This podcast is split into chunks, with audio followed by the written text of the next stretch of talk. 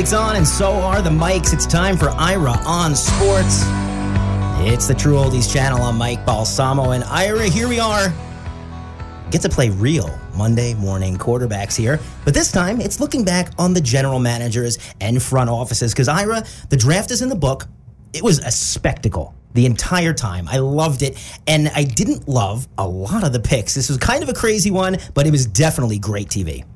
I loved it. I, it was really, it was like, first of all, we've been dying for sports for so long. It was exciting to see. We've been, you know, prepared for this draft, thinking where the players are going to go. Yep. And the whole concept of looking in the homes of the coaches, general managers, mm. I mean, I know people. I was talking to a lot of people, friends, and they were like, "My girlfriend doesn't even like watch the NFL games, but just love watching Critiquing the decor and critiquing the house, the actions." When CeeDee Lamb's girlfriend took his cell phone from him, and then he grabbed it back, and like, what was that about? But it was just so cool to see a lot of that, and it was that that aspect of it was fun. And then the drafts, it's the and then the players themselves and how they were selected. Uh, this was completely different to see that fact that now, every now and then you've had players that rather be at home rather than be at the draft. And mm-hmm. I, I heard someone say, it was actually Ryan Leaf, I was listening to the radio, which is surprising, which he said that he's going to expect that to be a trend. And you might see that where these players, instead of going to Vegas and being in front of all these people, might want to rather be at home uh, with their family, with their friends, and do those type of things. We'll never see the GMs and the coaches at home again, but that was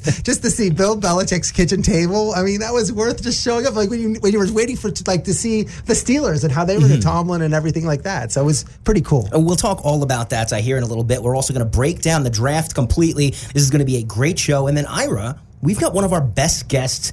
Uh, he's one of the top people in Palm Beach County when it comes to um, just being a mover and shaker and a really VIP. It's Ken Kennerly is joining us. Yeah, not only is Ken run the Honda Classic, one of the most successful golf tournaments in the United States and the world, really, but also uh, he's a consultant with a company that works with other golf tournaments. And uh, it was great to have him come on and just give an impression. We talked to ask him about Tiger and Phil going against with uh, Peyton Manning and Tom Brady, which could be a tournament that the rumored to be in here. That would be great. In Martin County or Palm Beach County, and one of the courses there. So excited about that. Asking about what the golf is going to get started, the PGA Tour in June, and uh, some other aspects. And we, we sort of rehashed the Honda a little bit and talked about next year. It's going to be a great show, so stick around here on Ira on Sports. Before we get into the draft, Ira, let's give us a little uh, Corona update. Um, well, generally, the, it looks like we're going to get the first event will be here, and it'll be actually in Florida because it's going to be uh, it's going to be in it's going to be the UFC fight on May 9th. and they're talking about that being in Jacksonville. So that Jacksonville, in terms of no fans, but you're not going to be able to go see it, but you're going to get to see it. And it, the card is actually not set, but it looks like that's uh, two weeks from Saturday. Two weeks from Saturday will be a UFC fight in in Jacksonville, and that'll be. But on the other sports, it really has been very quiet this week in terms of discussion. I listened to a lot about college football. I think that's the concern in terms of they really don't see where if they if the fi- there's a question whether they want to play in the spring or not, and whether they should play in the spring, and that's the question. And then the NBA was.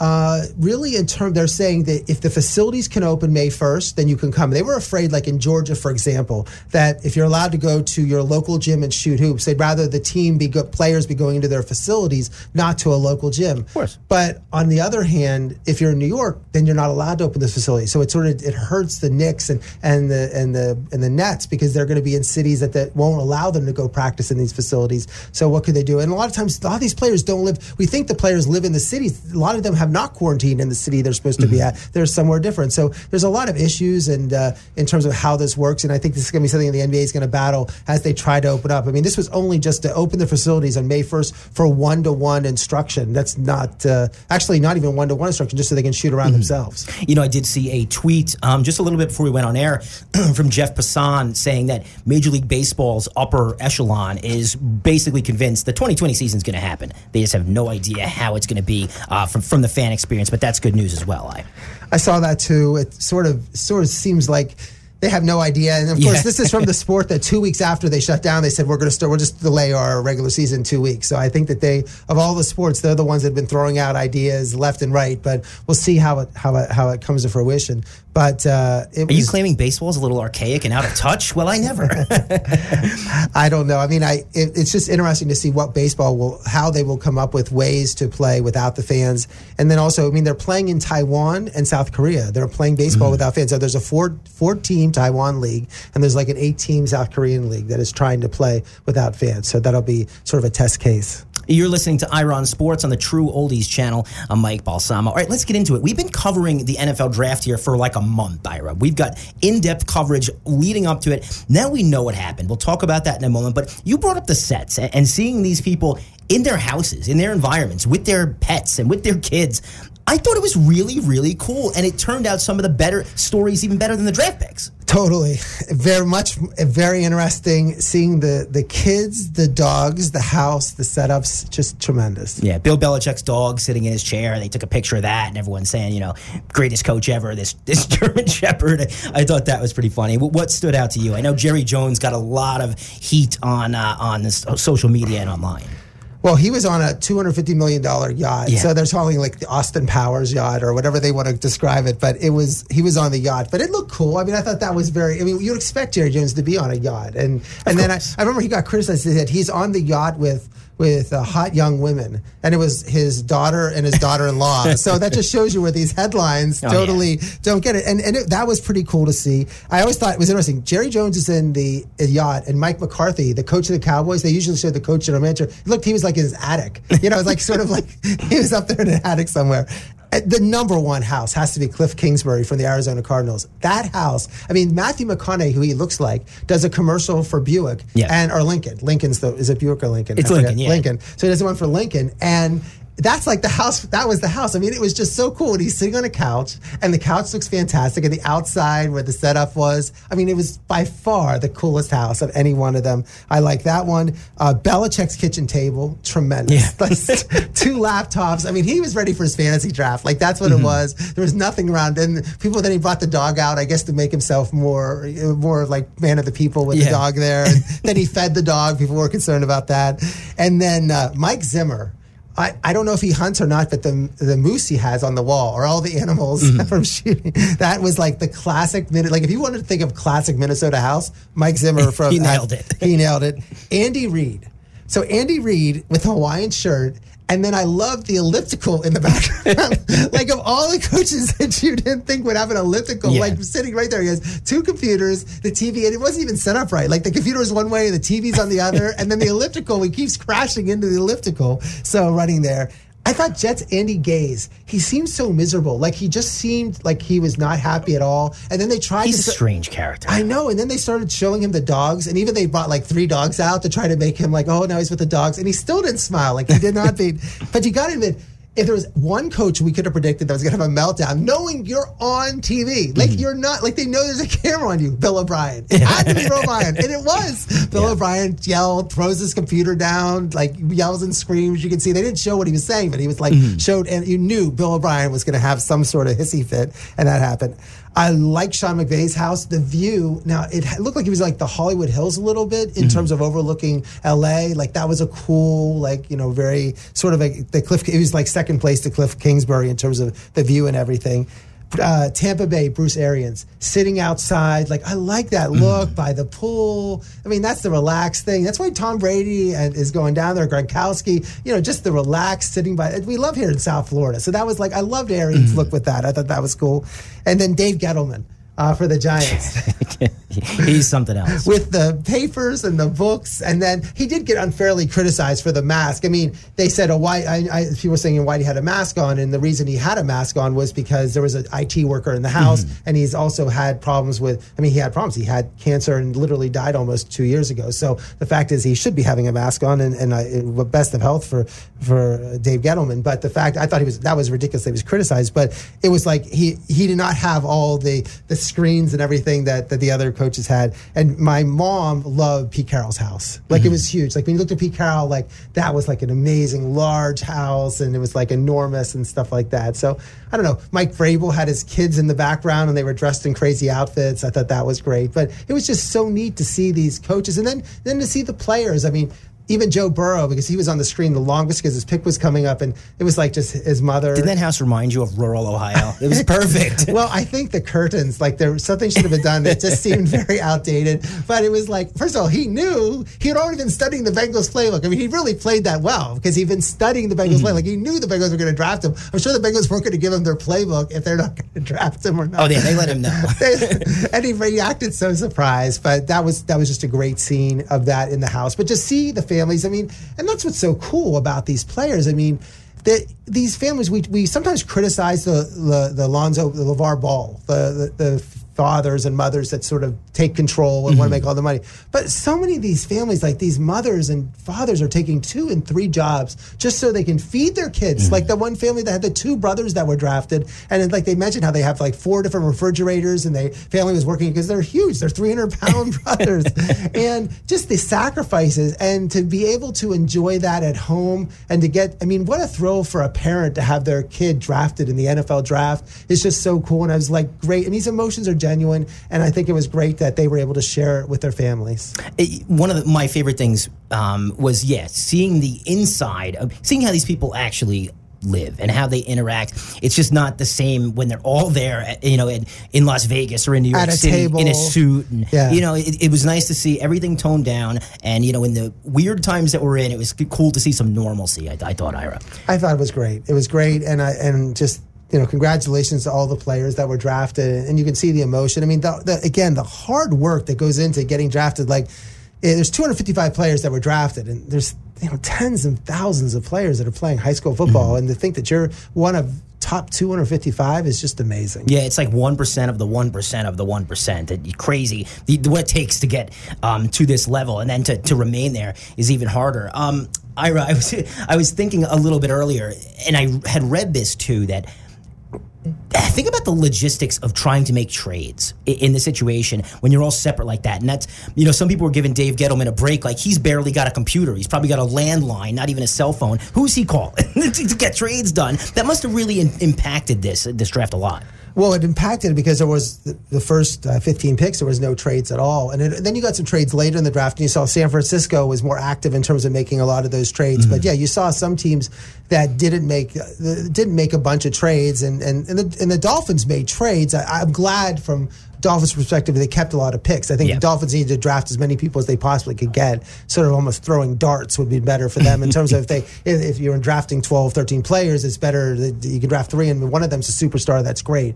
So I think that it did make logistically harder to make trades. And as we had Dan LaGreca on uh, the draft guru last week, uh, you saw some some players that like where like that no one thought this player was going to be drafted that early. So there was a lot of surprises in this draft. There was, and we'll talk about that um, in in just one second because there's still uh, so much to get through. No, it, it, reminds me, Ira, of you know we're big fantasy guys, and you've got your your routine for a fantasy draft. But I'm sure you've had that one where you were in a car drafting on your phone because you had so, and then it throws everything off. And this is what's happening with the NFL now. The worst draft I ever had was I went to a Steeler Kansas City game, and I'm like trying to get out of the parking lot. I thought I had enough time to get out of the Steeler Kansas City game in Kansas City, and then I'm stuck in the parking lot. Yeah. And then I had my friend drive the car, and I'm trying to do the draft on my laptop while the car's driving with electronic draft, and then I'm losing service and this, and I'm drafting the worst team in the world. And yeah. I know my friends will say, well, probably that was a better thing for you, but no, but it was just it was very difficult. But I see, I could see, yeah, this was difficult. I mean, these these teams, their war rooms are like war rooms. I mean, they are literally millions of things all set up, and uh, it was difficult to get. I mean, you heard about some of these coaches had RVs parked outside their houses with with things uh, with satellite equipment to try to link it. People were nervous about those things. So for there was no disaster. There was no oh Which they had good. to hold up. Yeah, I was waiting for some like oh this pick is going to be held up for a long time because of some move. But you know it also helped. I mean Roger Goodell gets a lot of I don't. I mean, he he liked it. I mean, he's very stiff. I agree, but it was gave him a lot of chance to interact with the fans and talk to people and not sort of you got to see Roger Goodell and rather than being on stage and I thought it was weird when he turned to the screen and said boo me boo me. I thought it was a little weird. But on all he probably got more kudos for this. He yeah. got more uh, positives than negatives. Before we get into the draft did you happen to see Jon Runyan Jr. who was drafted by Green Bay? This young kid he's actually Jon Runyan who's an excellent NFL lineman's son. Um, he got the call and he denied it by accident, tried to call the Packers back, and they didn't answer. I mean, could you imagine something like that? And then not getting drafted. Yeah. That'd be the worst. they did uh, call him back, and uh, Jon Runyan Jr. is on uh, the Green Bay Packers. Okay, Ira, let's talk about it. Round one, especially at the very top, went exactly the way you thought it was going to. Well, Burrow and Chase Young, Burrow to Joe Burrow, the quarterback for the Bengals, and Chase Young, uh, the Ohio State great defensive end to the Washington Redskins. But everyone thought Okudah, the cornerback from the Detroit from Ohio State, would go to Detroit. I said, "Boy, I love Isaiah Simmons that he would go there," and and they went to chalk. They picked Okudah, and then the first. Did you happen to see that? Um, rumor is Matt Patricia wanted Derrick Brown. He didn't want Okudah, but the GM wanted Okudah, so they they settled. Wow. Yeah, I heard That- Matt Patricia wanted the big D tackle. So Wow, that, I, that's one. You know, I thought that was weird. And then you heard that a lot of these teams, like the Lions, were trying to trade back, and no one wanted to trade in, and and those. And then the Giants picked. We thought they were going to pick a tackle, and they picked Andrew Thomas, who we. I talked to you how much I liked Andrew Thomas. you and Dan Parlagreca both gave him a, a great review. So I, I'm happy with if that's the the you know if they're going O line, I really like the, the choice that they and made. also the thing is, he played left tackle at Georgia, so he's used to playing the position. The other, the other four that they were talking about in the draft, which are going to get drafted right, uh, they were right tackles, and they weren't. So he was more like plug and play. And I thought that he played in Georgia and dominated all these other first round picks. I thought that was a smart move. So again, people said, well, we could trade it down, but you know, I think that Gettleman has shown that if he likes Daniel Jones, he's going to draft him. Like he's not. Dave looking- Gettleman has never traded down ever. Right, he's So, not yeah, looking He to takes get his that- picks. Yeah, he takes his pick. He's not worried about value. And you know, as someone who does fantasy all the time, how much do I hate the fact that in like the fourth round, I don't pick someone thinking they're going to be for the fifth round, and then they go gone, and then you're just mad forever because you're like, I Mm-hmm. Should have picked him. So I got to give. I'm not saying that's a stupid strategy. If you dra- rather draft a player you want a little early than miss him out at all. Absolutely, especially with a scale a little bit bigger than our fantasy leagues. Dolphins, I think, did the right thing. I'm happy with Tua here in South Florida. Well, a lot of uh, smoke screening and everything out, but again, you know, the Herbert pick they were going to pick, they took Tua. Uh, this is the smart pick, the guy we talked about last week. He's the one who could be the superstar. Yes. And learning from the Dan Murray. I mean, the fact that even Nick Saban was on there talking about him and and uh, the whole idea that you want to get, they could have had Drew Brees, they didn't have Drew Brees. You know, they they missed the chance on Drew Brees because of his shoulder. Uh, I felt it was the, what they were going to make, and they made it. And then the Chargers went up and picked Justin Herbert from uh, Oregon, who I don't like Justin Herbert a lot, but he makes sense. I mean, th- they have uh, Tyrod Taylor as their quarterback. Herbert's there. Everyone puts him in a ranking. I don't think Herbert's going to be that good, but it's what they had to try to do because people haven't rated right there. A- And, you know what? That's a team with a lot of weapons, and he doesn't have to start right away. So he's got a little bit of an advantage over a Joe Burrow. Right. What about uh, Carolina? They took who they, they think this guy could be um, Aaron Donald light. Well, the Carolina has the worst. The one thing Carolina did was they picked seven. They were the first time ever to pick seven. All their whole draft was defense. Yeah. And for Matt Rhule, which is from who's a new coach there, but they had the worst run defense in the league, and uh, they picked Derrick Brown, who was an interior defensive end, huge to stop an uh, Ndamukong Suh type, uh, Aaron Donald type of player, uh, and they picked him for in their for their first pick. I would have again picked Isaiah Simmons there. Uh, I think Isaiah is going to be pro Hall of Famer, but they went with Derrick Brown instead. And And, then, then- I, then Isaiah dropped in Arizona, Yeah. probably like at a mid. think about that, you're Arizona. You did a great job to fix wide receiver. Got DeAndre Hopkins. They were going in here like, okay, we should have our pick of three of the four tackles after the Giants, and then, like you said, a generational player falls in their lap, and they, I think, they made the right call. right. We thought they were going to pick. Um, we th- was there a lot. We yeah, we thought we were going to pick another tackle, and they and they chose not to go to the to these other tackles. And then what was surprising about it is that so we talked about this Josh Jones from Houston. And of all the players who dropped in this draft, I saw Josh Jones under many. Even Kiper had him in the first round, Yeah. and he dropped to the third round. So he dropped Pick 72. 72 and they picked him so they actually got a first round pick and if he turns out to be great then this could be one of the most shrewdest drafts i mean they only drafted like five players but if they could get josh jones who actually is a superstar and i know isaiah isaiah, isaiah simmons will be a superstar then they did great i mean the fact that isaiah simmons dropped to eighth is just ridiculous It, it's crazy to me as well, Ira. But I, I like, I respect that. That they said, "Well, we had this guy as number two on our draft board. He's here at eight. He's not a need, but we're taking him." Uh, so after that, I'm sure Jacksonville wasn't so thrilled because I know that they were sniffing around a Simmons as well, but they got a very nice player from UF. Yeah, CJ Henderson, who we talked about now, he's the best, second best quarterback. I thought he was going to go later. They've already lost Jalen Ramsey and AJ Bouye, so they were they were they needed help. They need help. Jacksonville needed help everywhere, and I thought they sort of reached to get Henderson. I've not been a Henderson fan, uh, but to pick him at nine was high. But they felt like, look, they had a need there. They picked him. Hopefully, he's the player they think.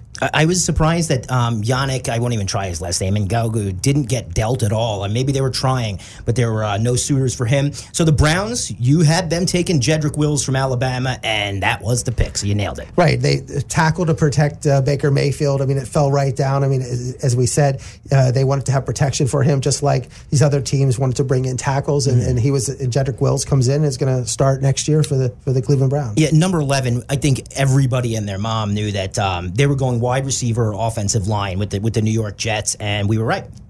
Well, I thought Jeudy was going to be the pick for the wide receiver. Yeah, I did too. But they ended going with Becton, the, the big uh, tackle from Louisville. I mean, the Jets gave up 52 sacks last year. They wanted protection for Sam Darnold. Yeah. They really felt, then also to, to, to block for Le'Veon Bell. Um, but I think that that was a, that was a move they had to make in terms of they were either going to go one way or the other, either wide receiver or offensive tackle. So we were debating amongst us and here on Ira on Sports for weeks who's going to be the first receiver off the board? And this wasn't the most popular choice here, to the Raiders. Well, uh, Henry Ruggs, who is was considered maybe the second best wide receiver on Alabama behind Jeudy, yeah. but the Tyreek Hill type of player, the speed, and they really wanted him. And, and you heard that the Eagles were trying to trade up. That's who the Eagles wanted also. So the Eagles were okay. hoping to get Ruggs and weren't able to. So Ruggs was going to be, if it was going to the Raiders, that was one trade up that, that they were going to have. But uh, they're pumped for, I mean, they definitely needed, that was a team we knew that, I mean, I, they, I've had them, I had Ruggs going to go into the Raiders. I knew they were going to pick a, a, wide receiver. They needed something for Derek Carr. Jon Gruden likes to have toys. That's why they had Antonio Brown last year. Mm-hmm. They needed that player, and Ruggs fits perfectly in what they want to do. So what happened next is something that always kind of is a head scratcher to me. Teams trading one pick. I think they were afraid that Tampa Bay was afraid that someone. I mean, they saw Tristan Wirfs drop. Now Tristan Wirfs, we had a lot of projections had going four to the Giants. Yeah. Well, now suddenly he went. Thomas went as a tackle. Becton went as a tackle. Willis went as a tackle. Wirfs is still there. They could have a tackle who could possibly been the fourth or yeah. third pick in the draft. They were able to pick him then at 13. Mm-hmm. They moved up one, giving up much, but just to protect Tom Brady. What a great pick! I mean, I love the Buccaneers draft. I love everything the Buccaneers are doing, and that was to get Tristan Wirfs, who's going to start protecting. It's just perfect. I mean, all the problems they had. I mean, they were 24th in the league in the running game. They gave up the 10 most sacks in the league. Their offensive line is disaster. They don't want to have Tom Brady with a disaster offensive line, so put put it that in. This is Ira on Sports on the True Oldies channel. I'm Mike Balsamo. We're talking about the 2020 NFL Draft. So I like what the 49ers did too. They pick up some more uh, draft capital and they replaced DeForest Buckner, the Pro Bowler, who they had to let go just for salary cap reasons, essentially. Well, they, it's almost like one of those things where you bring in Javon Kinlaw from South Carolina. He was projected to go top eight in some drafts right. too. And they got they tra- they got him and they gave up DeForest Buckner. They'd have to pay like hundreds of millions of dollars mm-hmm. to, and now they're paying. That's the one thing that was a value trade. San Francisco was very shrewd. They drafted great this year. Yeah, it's uh, not a bit that it was the best defensive line in the league, and they lost one of their best players, replaced him right away. That, so, that worked out so perfect for them. Very good. I mean, I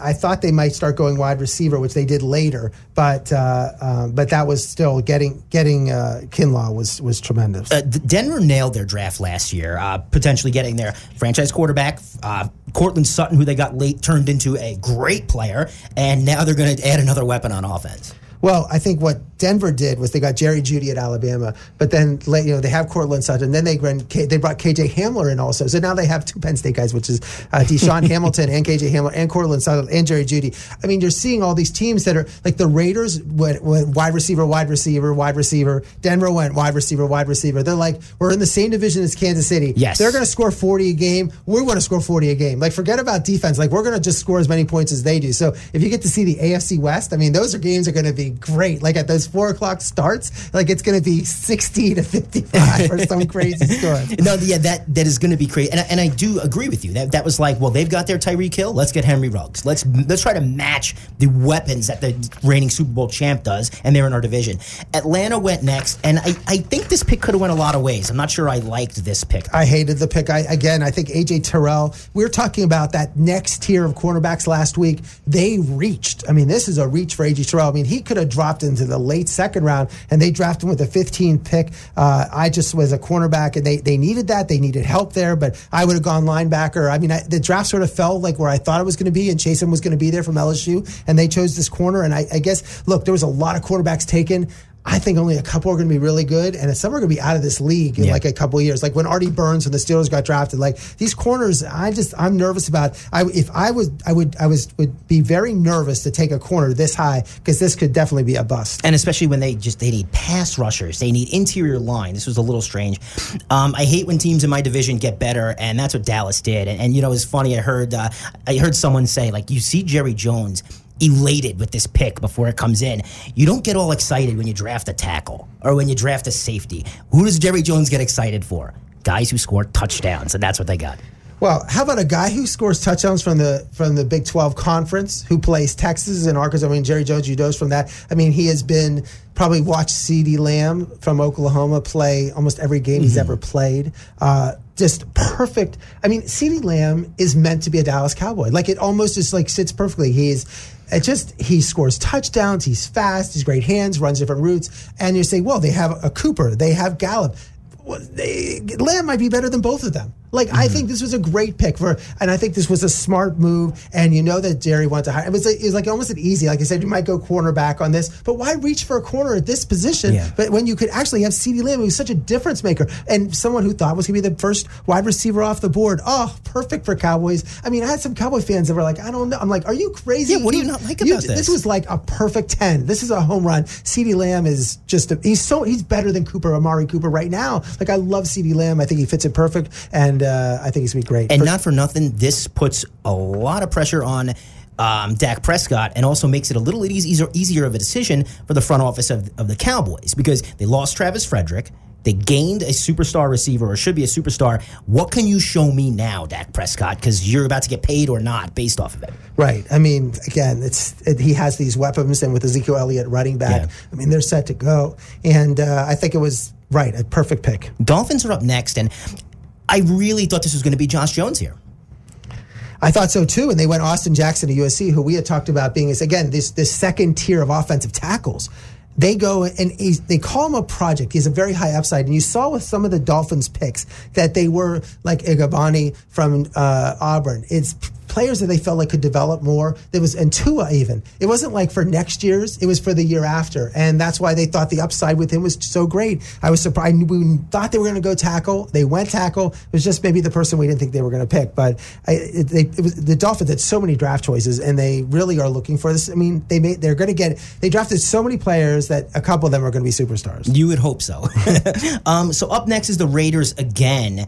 And Ira, they drafted great last year. I don't know if I agree with this pick, though. the worst pick in the draft. I mean, Damon Arnette, uh, we had, I mean, most every, nobody had even in the second round. So they drafted him the 19th. Again, the mistake with the corners. They better be right on this pick. I mean, he was the second defensive back at Ohio State. I thought he was horrendous in the games I saw him play. Uh, he was, and in almost any board I've ever seen, I, I saw no one have him drafted in the first round. There's not one mock I saw that he would be drafted. People were shocked for him to go 19th as a joke. I don't know what happened with this pick. This makes no sense whatsoever. They must have seen, they must have thought something someone else was going to draft him, and they must have seen something in him. But Damon Ar- Arnette was just awful at 19, just a terrible pick. I get that you need cornerbacks, especially in that division, but yeah, I don't love this one. I think Jacksonville loved uh, Calave- uh, Chaisson falling to them here at 20. Again, after Simmons, the next best linebacker, Jacksonville backed C.J. Henderson with their first pick. They get Chaisson now, trying to help that defense uh, from LSU. I mean, 14 LSU players taken in the draft. It's insane. 10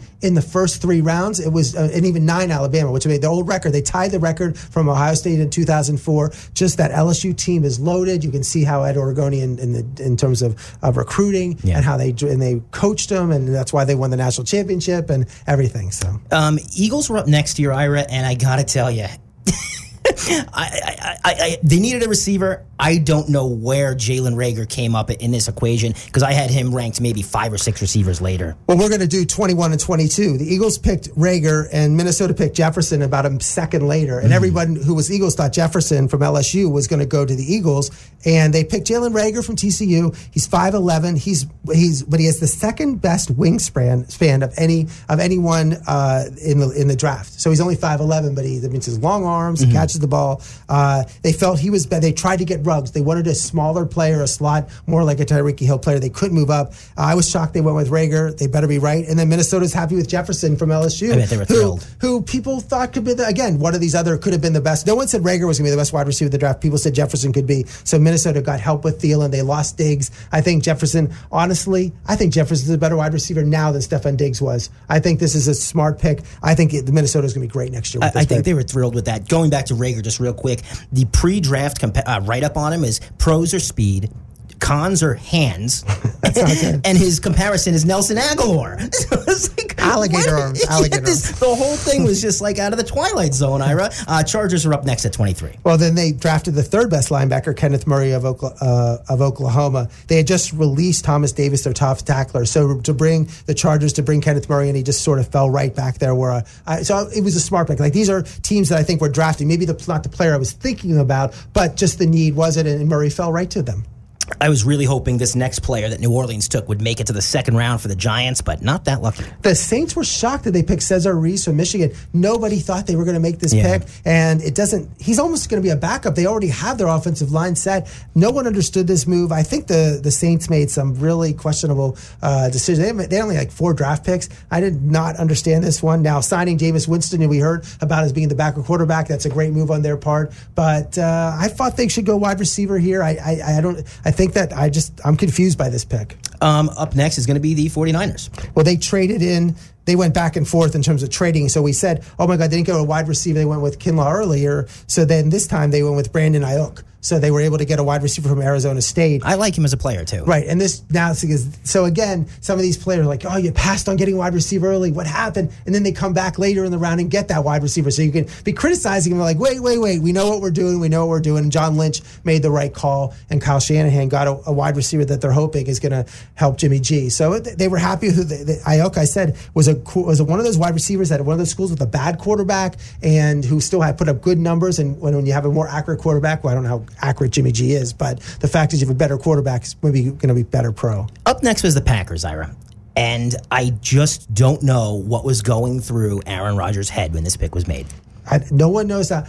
I watch everything in sports. I don't know one person. I can't find people I disagree with. Max, Max Kellerman, Stephen A. Smith, like I, they never agree on anything. They agree totally. I mean, there's Skip Bayless, like everybody. This pick of all the picks, Jordan Love of Utah, it just didn't make any sense at all. Like You're a team that's that's on a cusp of a Super Bowl Thir- every year. 13 and 3 last year. Aaron Rodgers is 36 years old. He's signed for at least two more years where you can't even cut him because the cap, like, why would you cut Aaron Rodgers? He's playing at a high level. Why would you bring in Jordan Love? And, and the whole comment, what I can't stand is people say, well, they brought Aaron Rodgers at the same time when they when they drafted Aaron Rodgers when Brett Favre was the quarterback. Brett Favre was around 36. Remember, Brett Favre was really injured. He kept saying he was going to retire every year, and he wasn't signed to this long term deal. And they brought Aaron Rodgers, who fell, and everyone thought Aaron Rodgers could have been the first pick in the draft. So there's a lot of the, the comparisons, but this is the stupidest pick I can ever imagine. And we're going to talk about some of these other quarterback stupid picks because to me, you don't draft Jordan Love to be a backup quarterback. No. because you You need play. You need starters in the first the- round. And the point is, is that you, do, if you're going to be a team, and like last year we saw with the Steelers, when they brought the rookies in, or even the second year players, they're not ready to play. If you want a backup quarterback, your backup quarterback has got to be someone who's like Jameis Winston, who's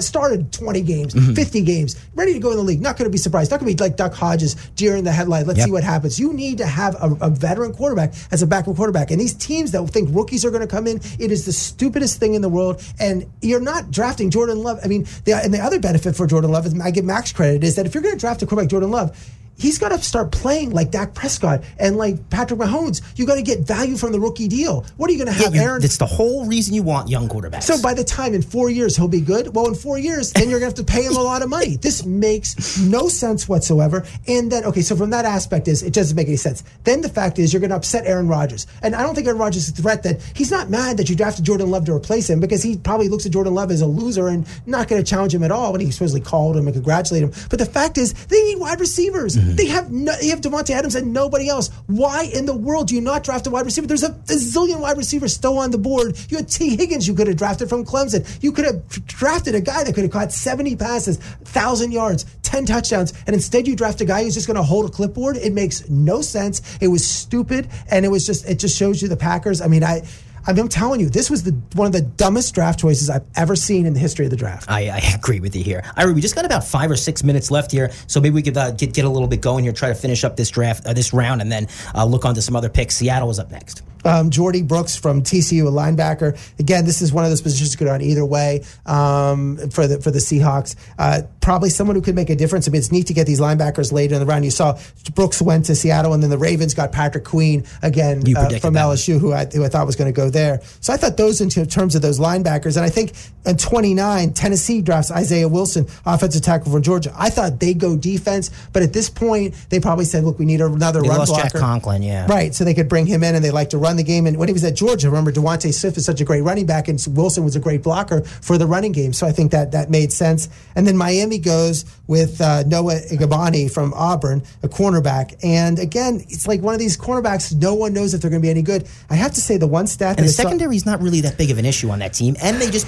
signed the, the top cornerback free agent. Right, and you know he had 26 starts and no interceptions in college football. Like I think yeah. you know the way people throw. If you're going to quarterback and you have no, you have 26 starts and no interceptions, a little nervous about that one. Um, and then Jeff Gladney, a cornerback, went to Minnesota again uh, from TCU. I thought again another reach. I, you hear every keep saying reach at corners. I just think these corners like were just questionable. Every, they had a, they gave up a lot of big plays. None of them were that great. Besides Okudah and even Henderson, they, they, it seems like these teams were just reaching at corners much too early. So the final pick of the first round is here. You were saying you did not think D'Andre Swift deserved to be the first uh, running back off the board, and you were right in that sense. I thought Dobbins from Ohio State would be the best running back. We knew. I thought Kansas City was going for running back. Supposedly, unlike well, first of all, Rodgers had no idea who they're going to draft.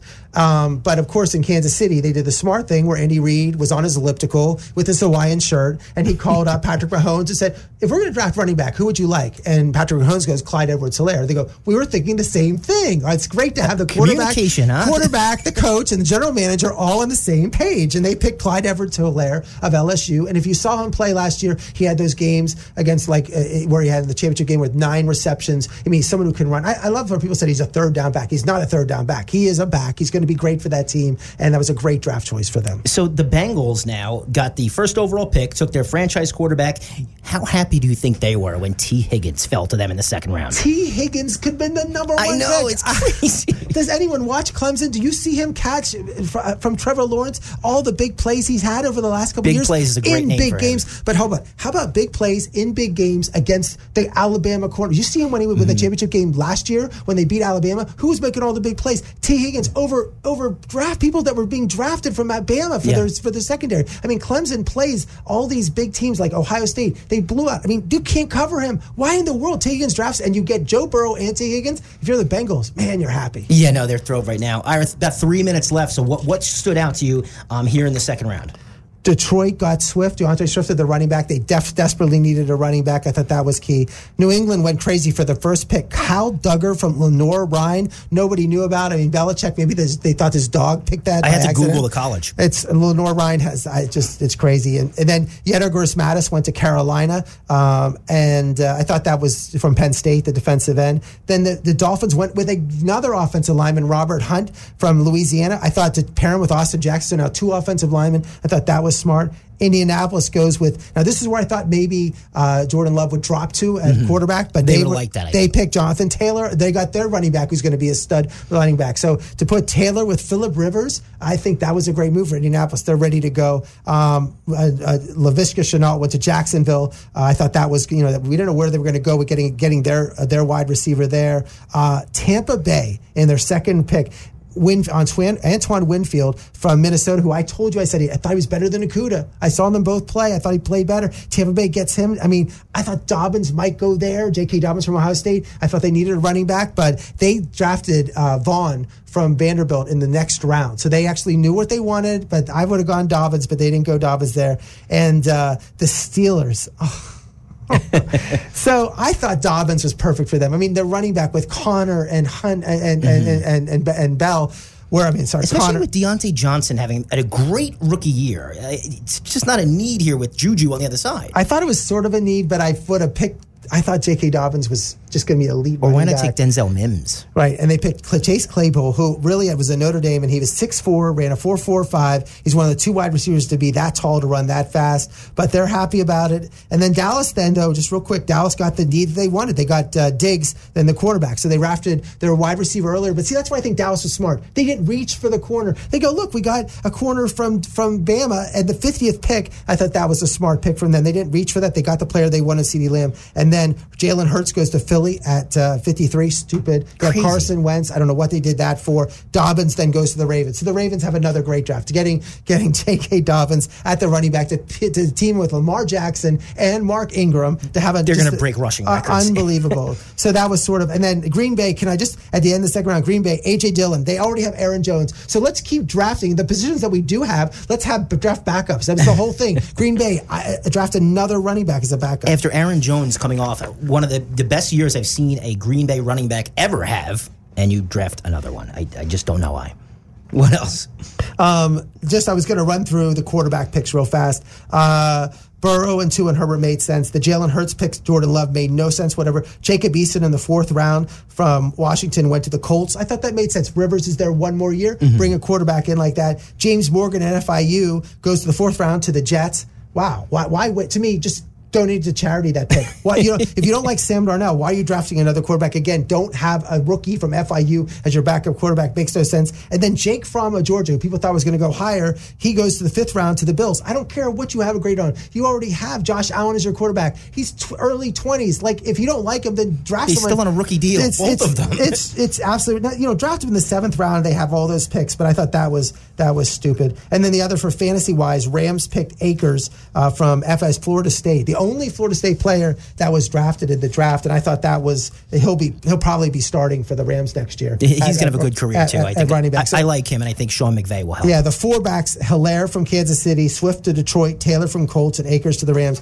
are the four running backs you're going to see in the in uh, in fantasy next year getting drafted. Great stuff. Let's go to Ken Kennerly, the director of the Honda Classic. This is Ira on Sports, and we have the director of the Honda Classic, Ken Kennerly, on. Ken, thanks a lot for coming on Ira on Sports today. Well, thanks, Ira. Thanks for having me. It's it's uh, it's been a wonderful day. We've we've just heard the positive news about the golf in Palm Beach County opening up to, uh, Wednesday. Um, you know, adhering to uh, very strict social distancing rules. But the good news is golf and marinas and parks and I think tennis have opened up. So it's uh, the week's starting off on a good good note so far.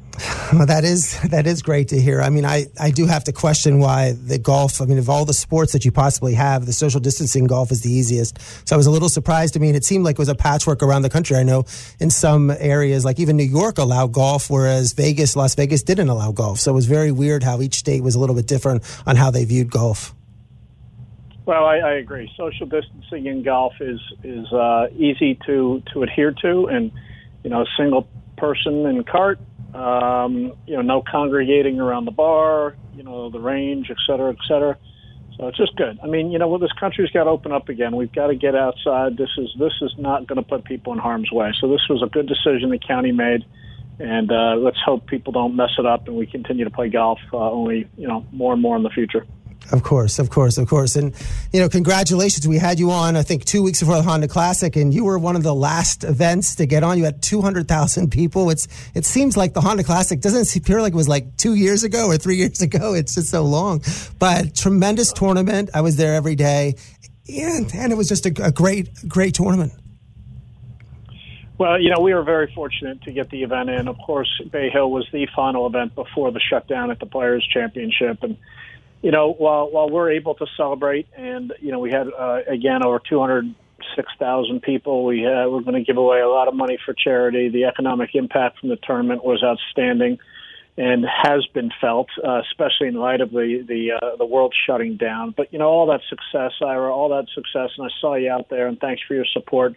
All that success pales in comparison to what what we've been going through in this world, and you know the world itself, and then when you narrow it down to our little business, the PGA Tour, and all those all those um, you know cities and counties and foundations and charities that have either been canceled or postponed, they're not going to realize the tremendous benefit that the PGA Tour, you know, is able to do on a week in and week out basis. So you know our hearts go out to them, and I know we're going to restart golf here very soon, probably mid June. I'm understanding with no fans, and let's try to get into the uh, the, business of um, you know getting back out, supporting golf, and of course watching live sports on television once again. Right, and you know, just to talk about the tournament for a second, I mean, you know, Sungjae Im, everybody says, well, no name one, but Sungjae Im, maybe three years from now, is not going to be a no name. I mean, he, you might have had his, uh, I mean, I mean, this is supposed to be the Tommy Fleetwood coming out party, but it could have been the Sungjae Im coming out party. And you talk about someone you're not worried about, uh, is it going to play too much tournaments? He played 48 events in 17 months. And we just had, uh, we're going to have an author of who wrote the book about Yogi Berra on about catching 140 games in a year. I mean, he is the Iron Man of, of golf. And, and what a, just a tremendous tournament holding off veterans like Fleetwood and Westwood and Donald, uh, to have that victory. So it was, it was a, it was an exciting tournament as always. I mean, the way the course is laid out is just perfect to have that great Sunday finish.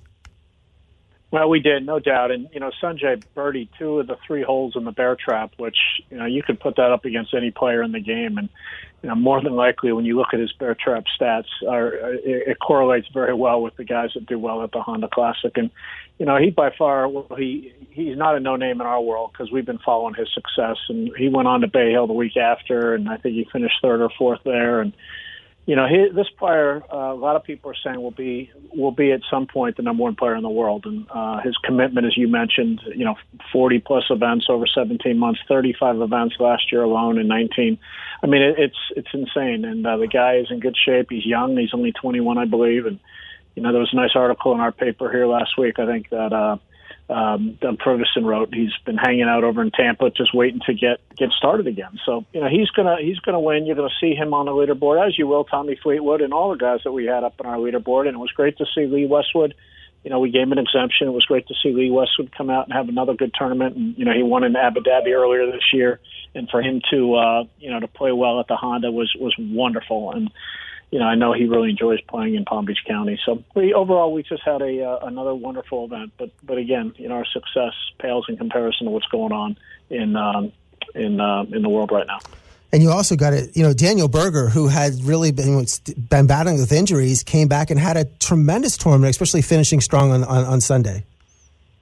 Well, Daniel, you know, wonderful guy. He lost to Padraig Harrington, you know, a few years back in a playoff. I think went to Monday morning and uh, great local guy. He and Brooks Koepka, the, these are the two homegrown guys, uh, truly, you know, born and bred here in this community. So it was awesome to see Daniel play well. And, uh, you know, while Brooks, uh, unfortunately didn't play as well as he did last year, um, you know, the commitment from these guys is there. And, you know, we're, we're moving into a new date next year. We're going to be middle of March, uh, with the, with the shortened, or say shortened schedule. There's one less week before Augusta, ironically, just the way the schedule falls. So we're going to move into mid, uh, mid March which we think will be uh, which will be a good date for us. It'll help our player field. It gets us away from that gauntlet with you know too many good tournaments in a row. So I, I think we're uh, we're posed to have a, a great 2021 tournament.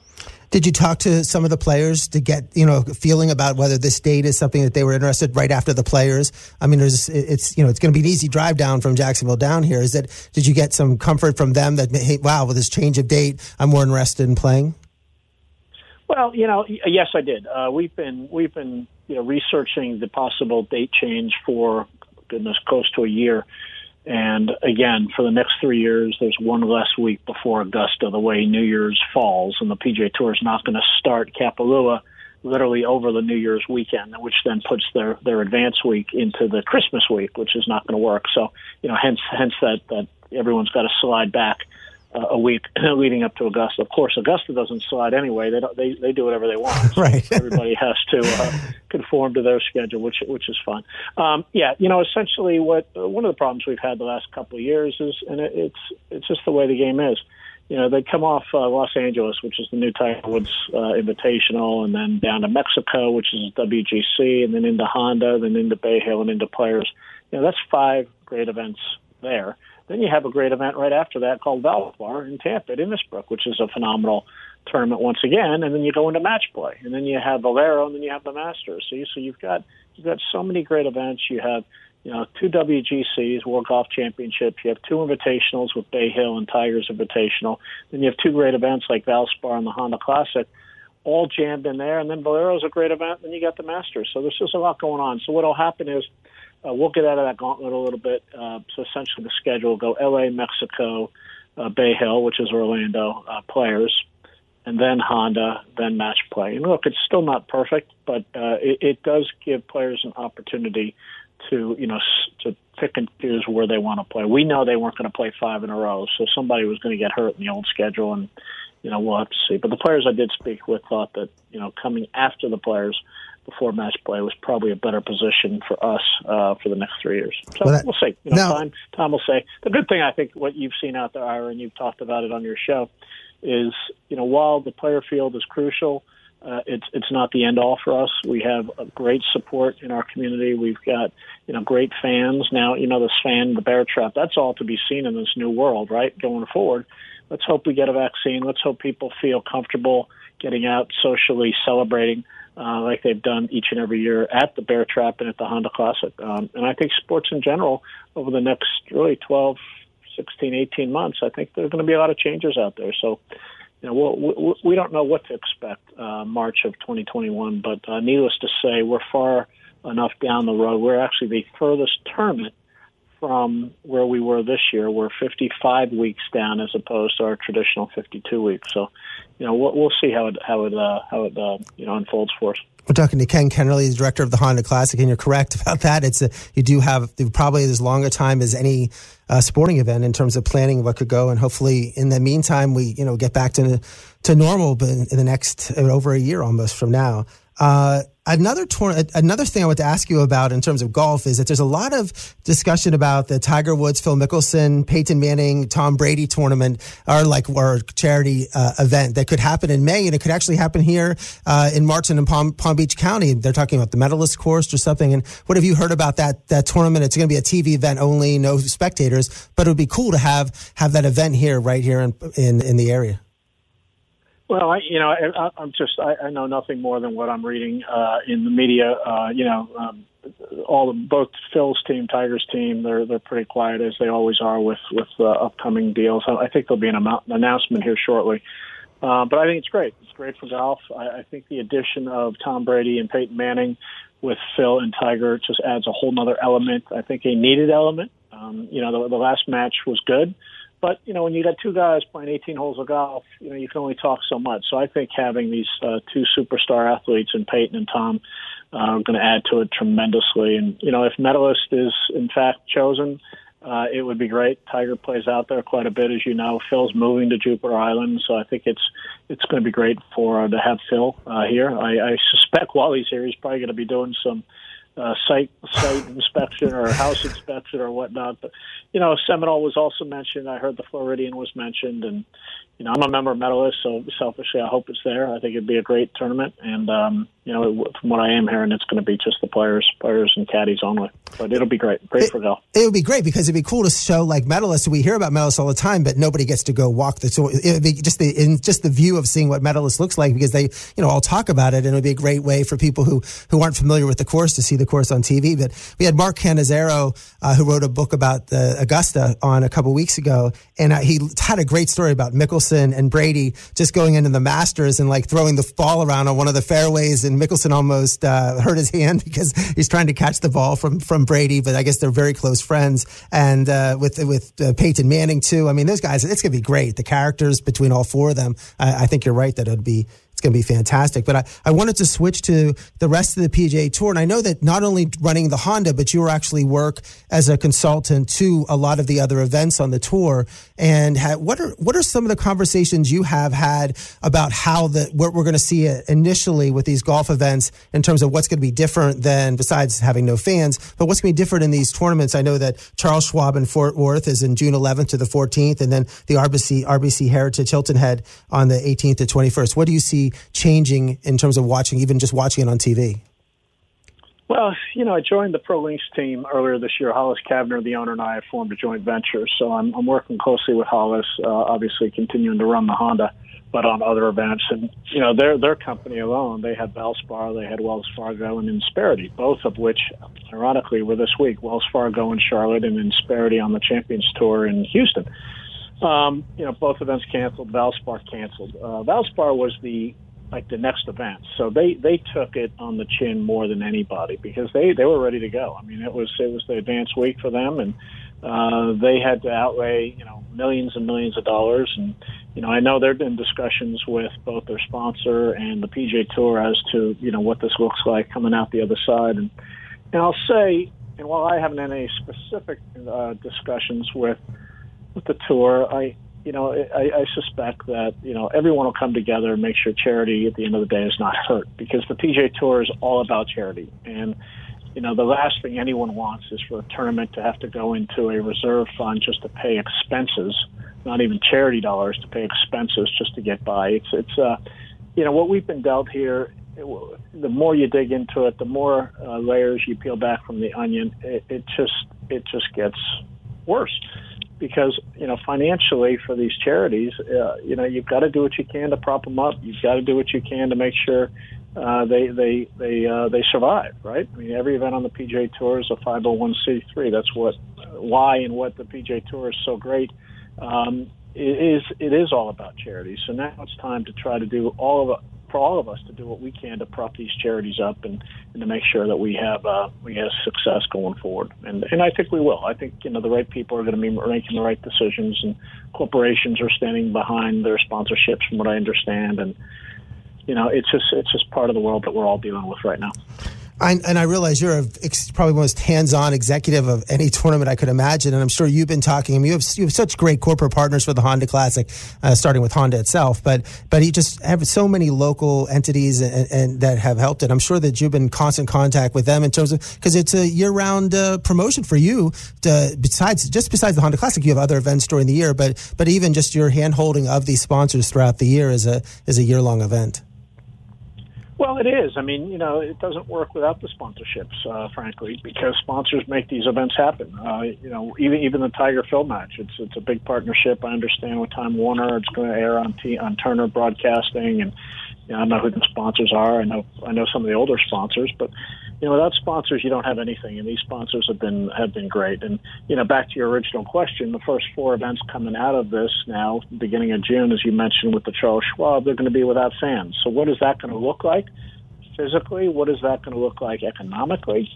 Um, you know, I mean, if if you've got to refund all of your your spectator tickets, if you've got to come up with a refund policy for all your corporate sponsors as well, you know, what is that going to look like? Um, you know, how is that going to affect the bottom line? Then you go forward four weeks, and I believe John Deere is the first event with fans, you know, reportedly. And then you go into the memorial with fans. So, you know, we'll have to see what that looks like too. And, you know, are those areas ready to go with fans? Uh, we got to get back to some normalcy.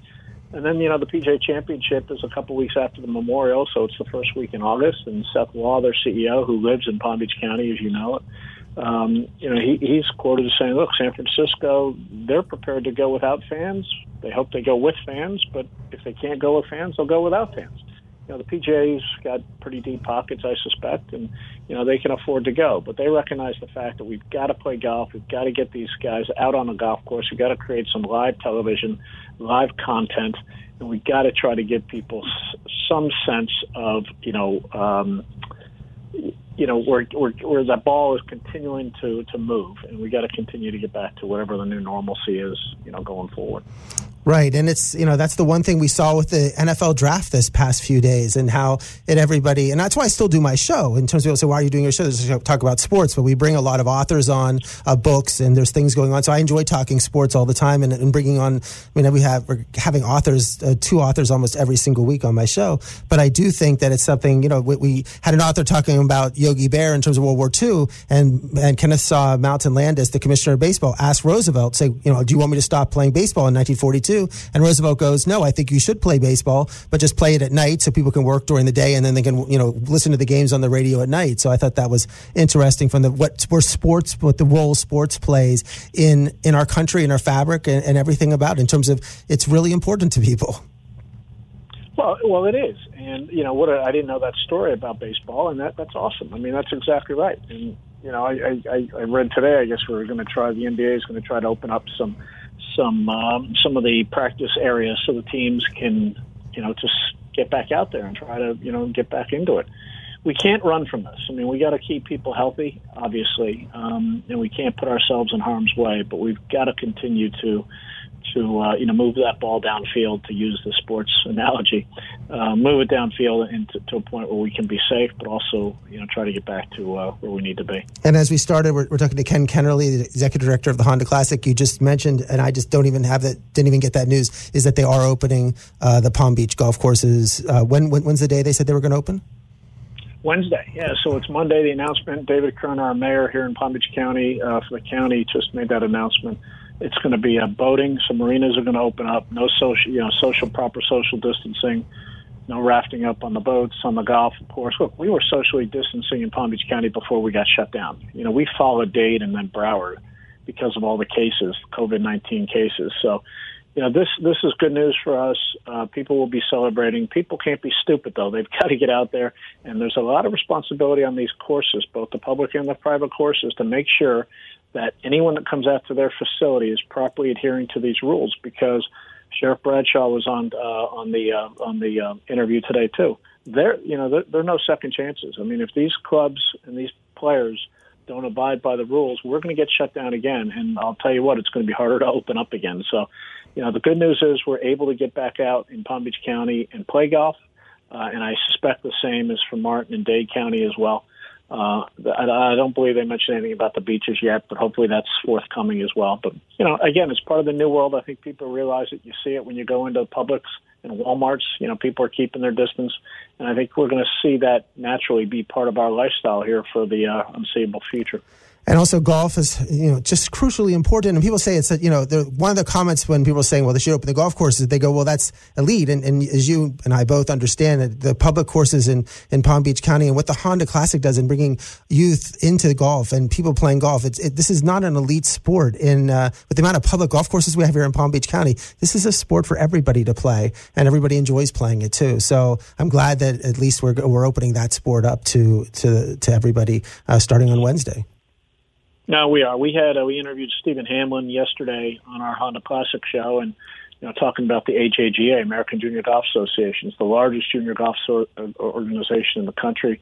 You know, they have 6,000 members. They're, they have over 200 events per year. Um, you know, they're going to get started here, I think, coming up in, uh, you know, late May as well. So, you know, like you said, we just got to get back at it. Uh, not just golf, it's, it's the way of life, and we just got to do what we have to do to be safe, but, um, you know, continue to move forward. Thanks, Ken, for coming on uh, Ira on Sports. This is Ken. I was talking to Ken Kennerly, uh, Executive Director of the Honda Classic. Uh, thanks again, Ken, for coming on. Thanks, pal. Thanks for all your support, and I loved seeing you out the Honda this year. And uh, you know, you, you you you properly message golf and what we do to our economy and charity and all that, and it's just wonderful. So keep up the good work, and tell uh, Mike and all the guys in your place we say hello. Thanks for everything. Thank you so much. You're listening to Ira on Sports 95.9, the true oldies channel. That was Ken Kennerly. Uh, you just heard here. Great stuff. So, Ira, what do we have on tap for next week? Next week, we're going to talk about The Last Dance. So I wanted to. We ran out of time this week in terms of talking about it, and because we wanted to talk go in the draft. But uh, I mean, I was there, and I actually just wrote an article. If you go on Ira on Sports on Facebook and my Twitter, I put it out. I had an article in some newspapers that were talked about the Last Dance and about the Bulls. I was there at games three, four, and five in Chicago, game six in, in Utah, and actually, it was so much to write that I broke my story up in two parts, just talking about the different things about being in Chicago for Game Five, which is going to be Michael Jordan's last game, which was his last game as a Bull, and then in Game Six uh, where they won the title in Utah. I love talking about the Jordan Bulls. I love the stories. I love the watching. I mean, I'm just so into the whole documentary. I think it's great. Um, and then we're talk about that. And then we're going to have uh, Ben Cohen uh, talk about this book called The Hot Hand, mm-hmm. where he talks about Steph Curry in terms of the, is there a hot hand? Like if you're playing golf and you're on, in a streak, is that going to be good? Ben Cohen is a writer for the Wall Street Journal. I love this book. I've actually sent this book to like four or five different of my friends, and they all say this book is awesome. Like they love the book, and it teaches you how to gamble. It teaches everything. So I really, I, I can't wait to have Ben Cohen on and talk about the hot his book, The Hot Hand. It's going to be a great show. Unfortunately, for this show, we are out of time. On behalf of Ira, I'm Mike. Let's talk next Monday night, Ira on Sports.